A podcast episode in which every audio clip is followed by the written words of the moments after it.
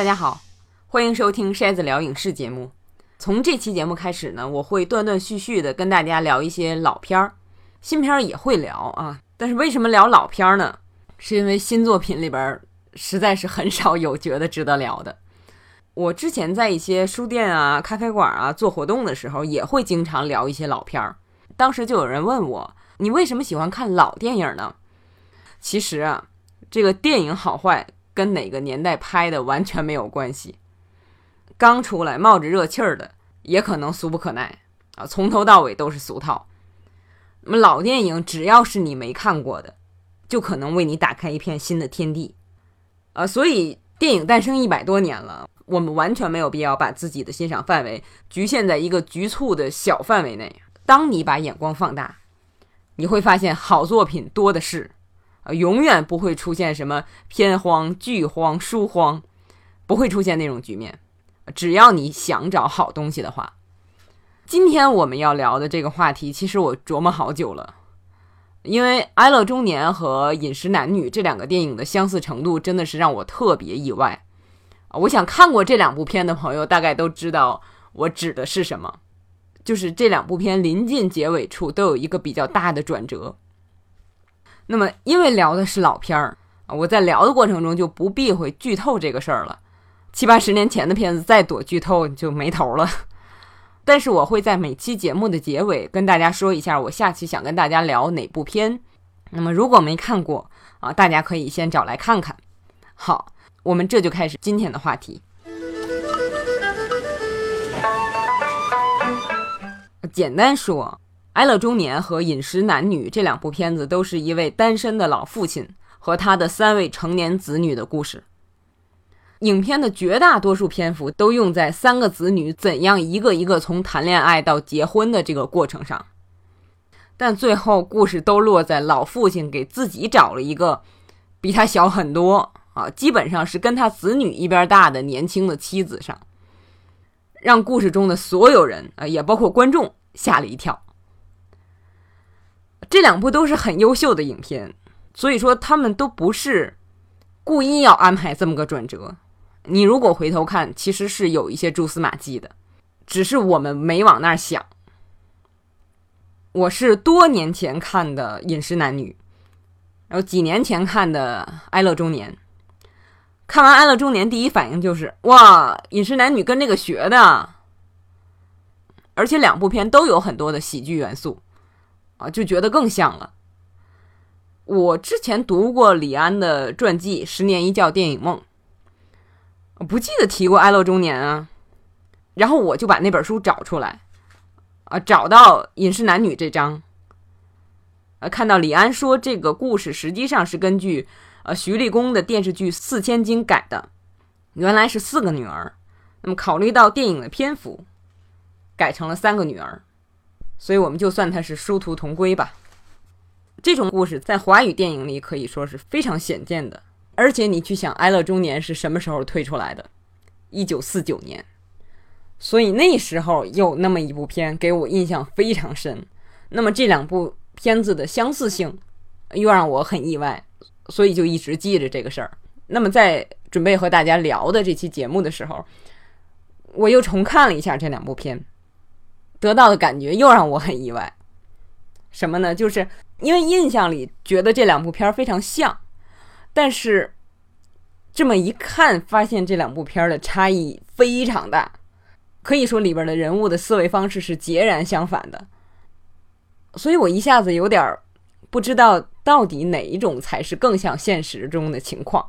所以也在这儿跟大家探讨一下。《哀乐中年》的故事是这样的：由大明星石辉啊，这两部片都是众星云集。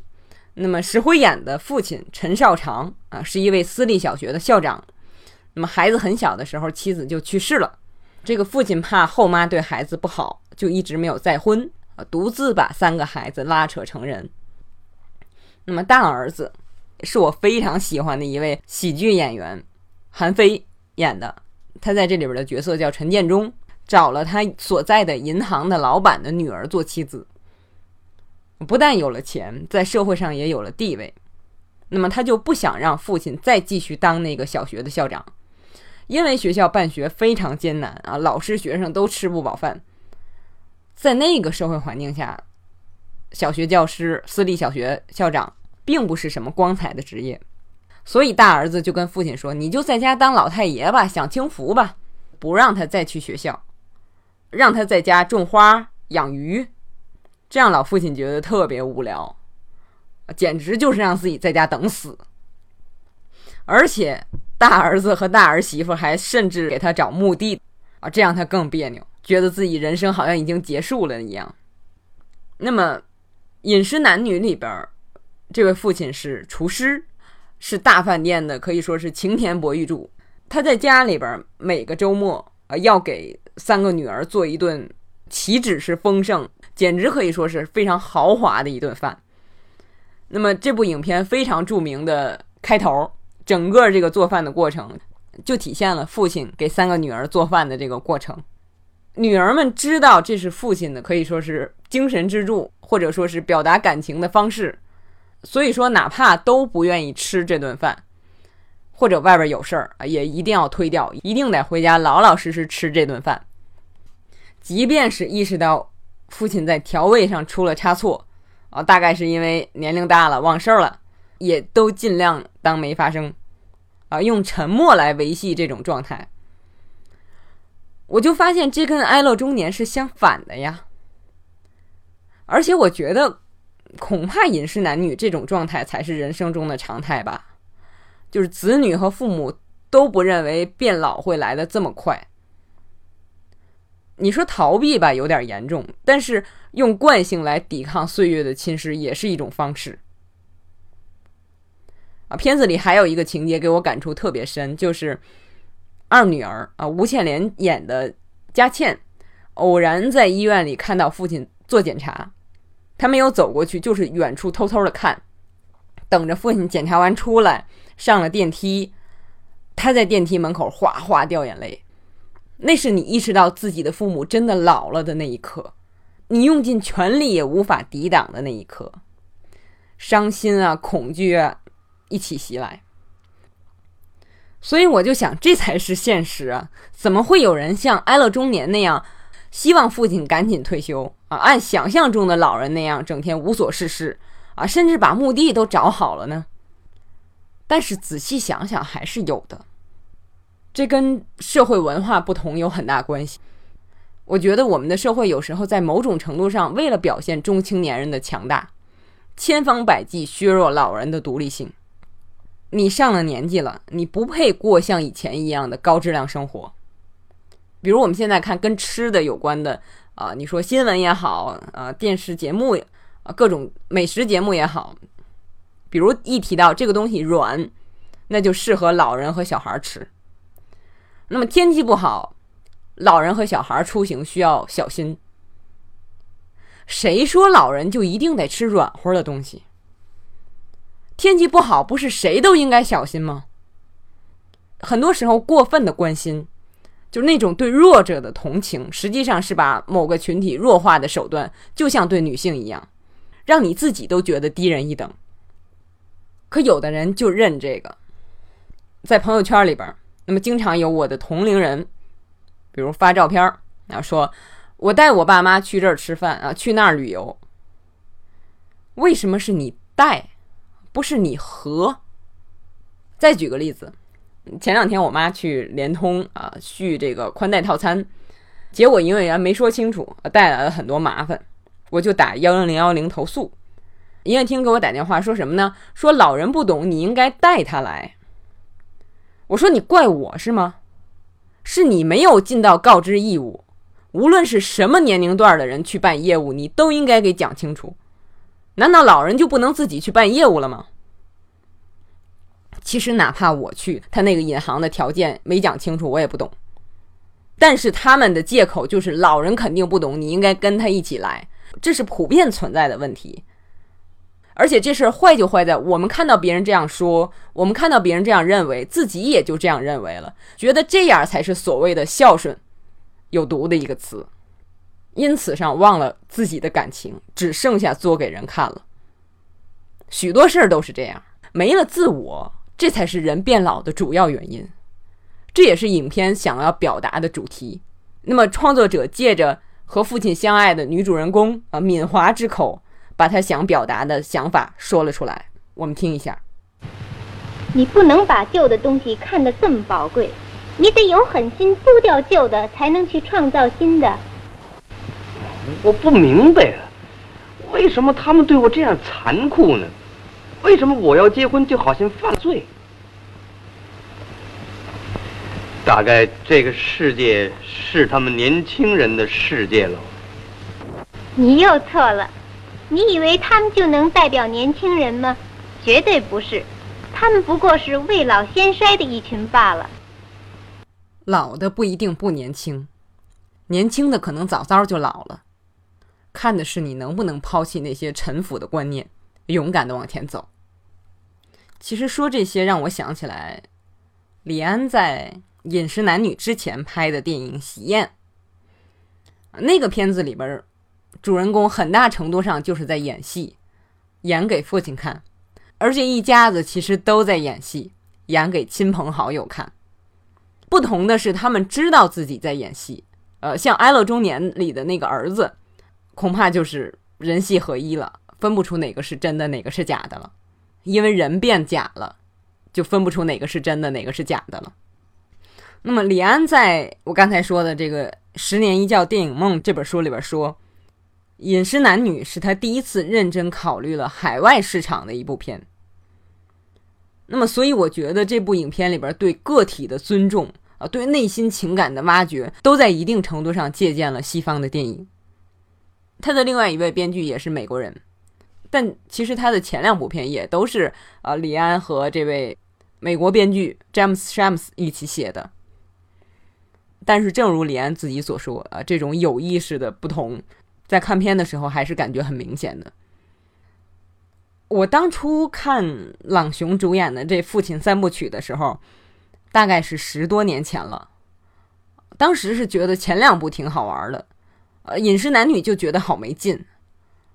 就是看到结尾的时候很震惊，这个老朱啊，朗雄演的这个老爹在饭桌上宣布他要和锦荣结婚啊，锦荣是张艾嘉演的，锦荣的老母亲是归亚蕾演的，这个老母亲本来以为老朱 要向自己求婚，结果又气又羞啊，就晕倒了。你作为观众，你会在震惊之余又觉得有点好笑。啊！但是当时我觉得这部片其他的时候都太平了，都是生活中最平静的细节，呃，人与人之间很生活的对话，这有什么好看的？哦，艺术片就这样。但是这次看的时候，就从头感动到尾，就除了前面说的，嗯，女儿在医院啊看到父亲，然后自己偷偷的痛哭，还有就是那个爱说闲话的梁伯母啊，就是这个锦荣的母亲。比如她跟这三姐妹随便说话的时候，看见没打算结婚或者结婚好像很远的这个二女儿啊，就说：“你看结婚有什么好？”但是看到很快要结婚的人，就说：“还不赶紧结婚，回头嫁不出去。”非常讨厌。还有就是父亲叫女儿起床时候小心翼翼。李安书里说，父亲担心看见不该看的东西啊，非常小心。还有就是二女儿在投资和工作上的那种犹豫。徘徊，包括小女儿啊，帮自己的朋友打发男朋友，结果自己插进来了。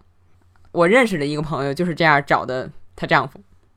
就是随着年龄的增长，电影里的许多事，哪怕你没亲身经历过，你也听过或者见过。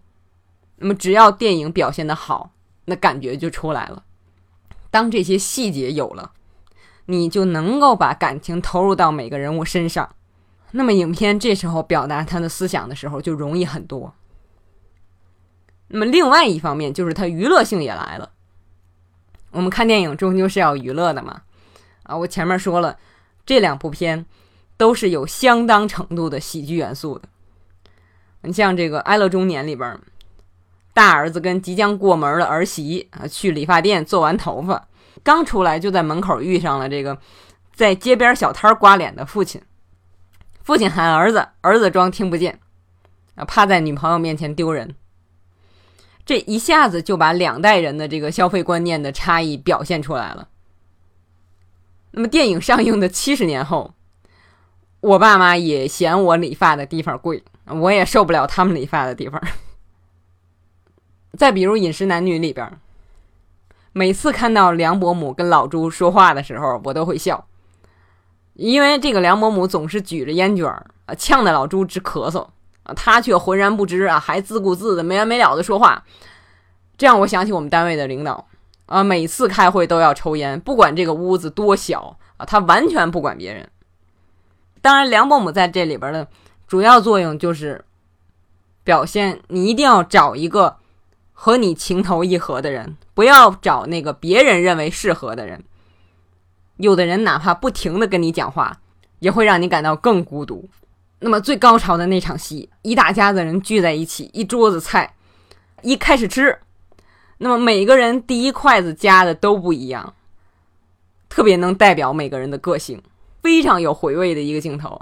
我看的时候都在想，如果是我的话，第一筷子会夹什么？两部片的结尾，父亲都结了婚，和新婚的妻子迎来了新生命，他们自己人生的新阶段也从此开始。这些看起来都很像，但是整体上看，我觉得《哀乐中年》是比较悲观的。就夫妻两个人跟以往的亲人断了关系，创办了新学校。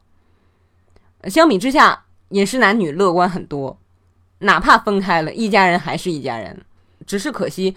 不再那么经常的坐在一起聚餐，但是影片最后，这一家里边最爱做饭、喜欢用做饭表达情感的父亲和二女儿，在饭桌上实现了心灵相通。这也就是影片所要表达的。这部片我印象最深的台词，从好多年前第一次看就非常喜欢的台词，是父亲在饭桌上啊，在一大家子人面前说的这段话。我有几句话憋在心里很久了，我之所以不说，不是想故意隐瞒什么，我只是觉得不愿我个人的事情连累了家人，变成一种负担。其实一家人住在一个屋檐下，照样的可以各过各的日子，可是从心里产生那种顾忌，才是一家之所以为家的意义。